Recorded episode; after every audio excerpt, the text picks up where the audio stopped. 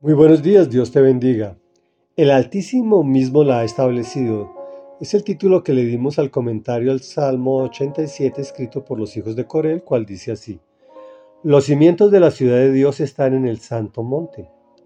El Señor ama las entradas de Sión más que a todas las moradas de Jacob. De ti, ciudad de Dios, se dicen cosas gloriosas.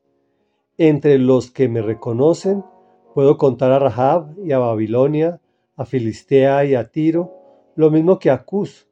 Se dice este nació en Sión. De Sión se dirá en efecto, este y aquel nacieron en ella. El Altísimo mismo la ha establecido.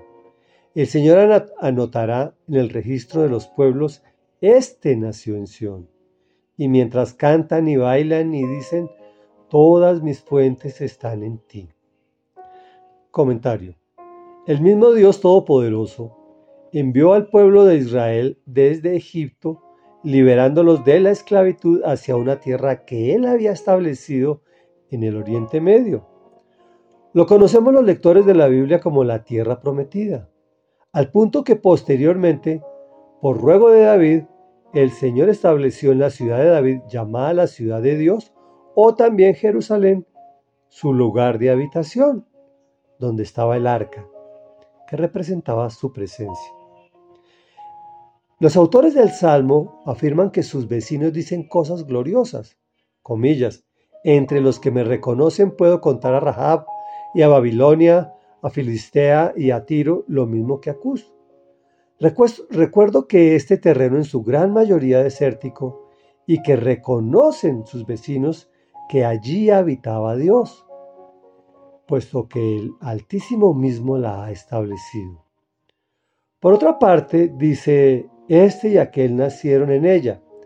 Es decir, que sus nativos tienen un especial valor para el Señor, lo cual nos demanda orar por el pueblo de Israel y por su tierra prometida, la cual duró, duraron los judíos, el pueblo judío específicamente, dos mil años por fuera por su pecado obviamente y por haber rechazado al Señor Jesús, eh, fueron lanzados fuera de su tierra y hasta hace menos de 80 años fue restituida por Dios al remanente de su pueblo Israel, indicándonos a través de las profecías que el final de los tiempos está bastante cerca.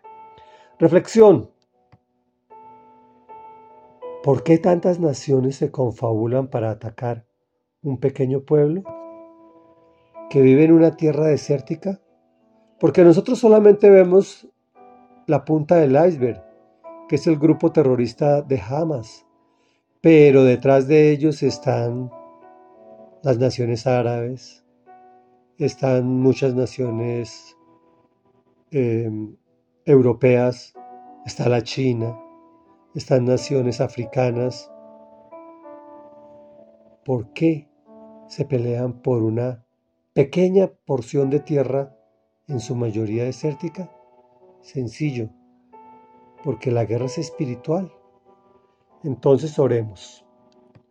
Amado Dios y Padre Santo, venimos en el nombre poderoso de Jesús para cumplir tu orden, Señor, de que oremos por el pueblo de Israel, que oremos por su tierra, que oremos, Señor, porque haya paz en el Oriente Medio y que oremos porque haya paz en este planeta Tierra.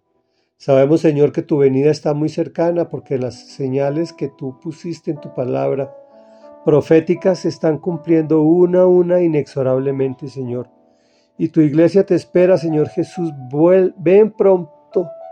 Vuelve pronto en tu segunda venida, te lo rogamos en tu propio nombre, Señor amado, Señor Jesús.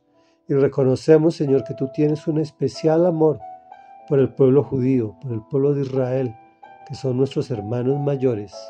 Nosotros los bendecimos en el nombre de Jesús y bendecimos su tierra. Amén y amén.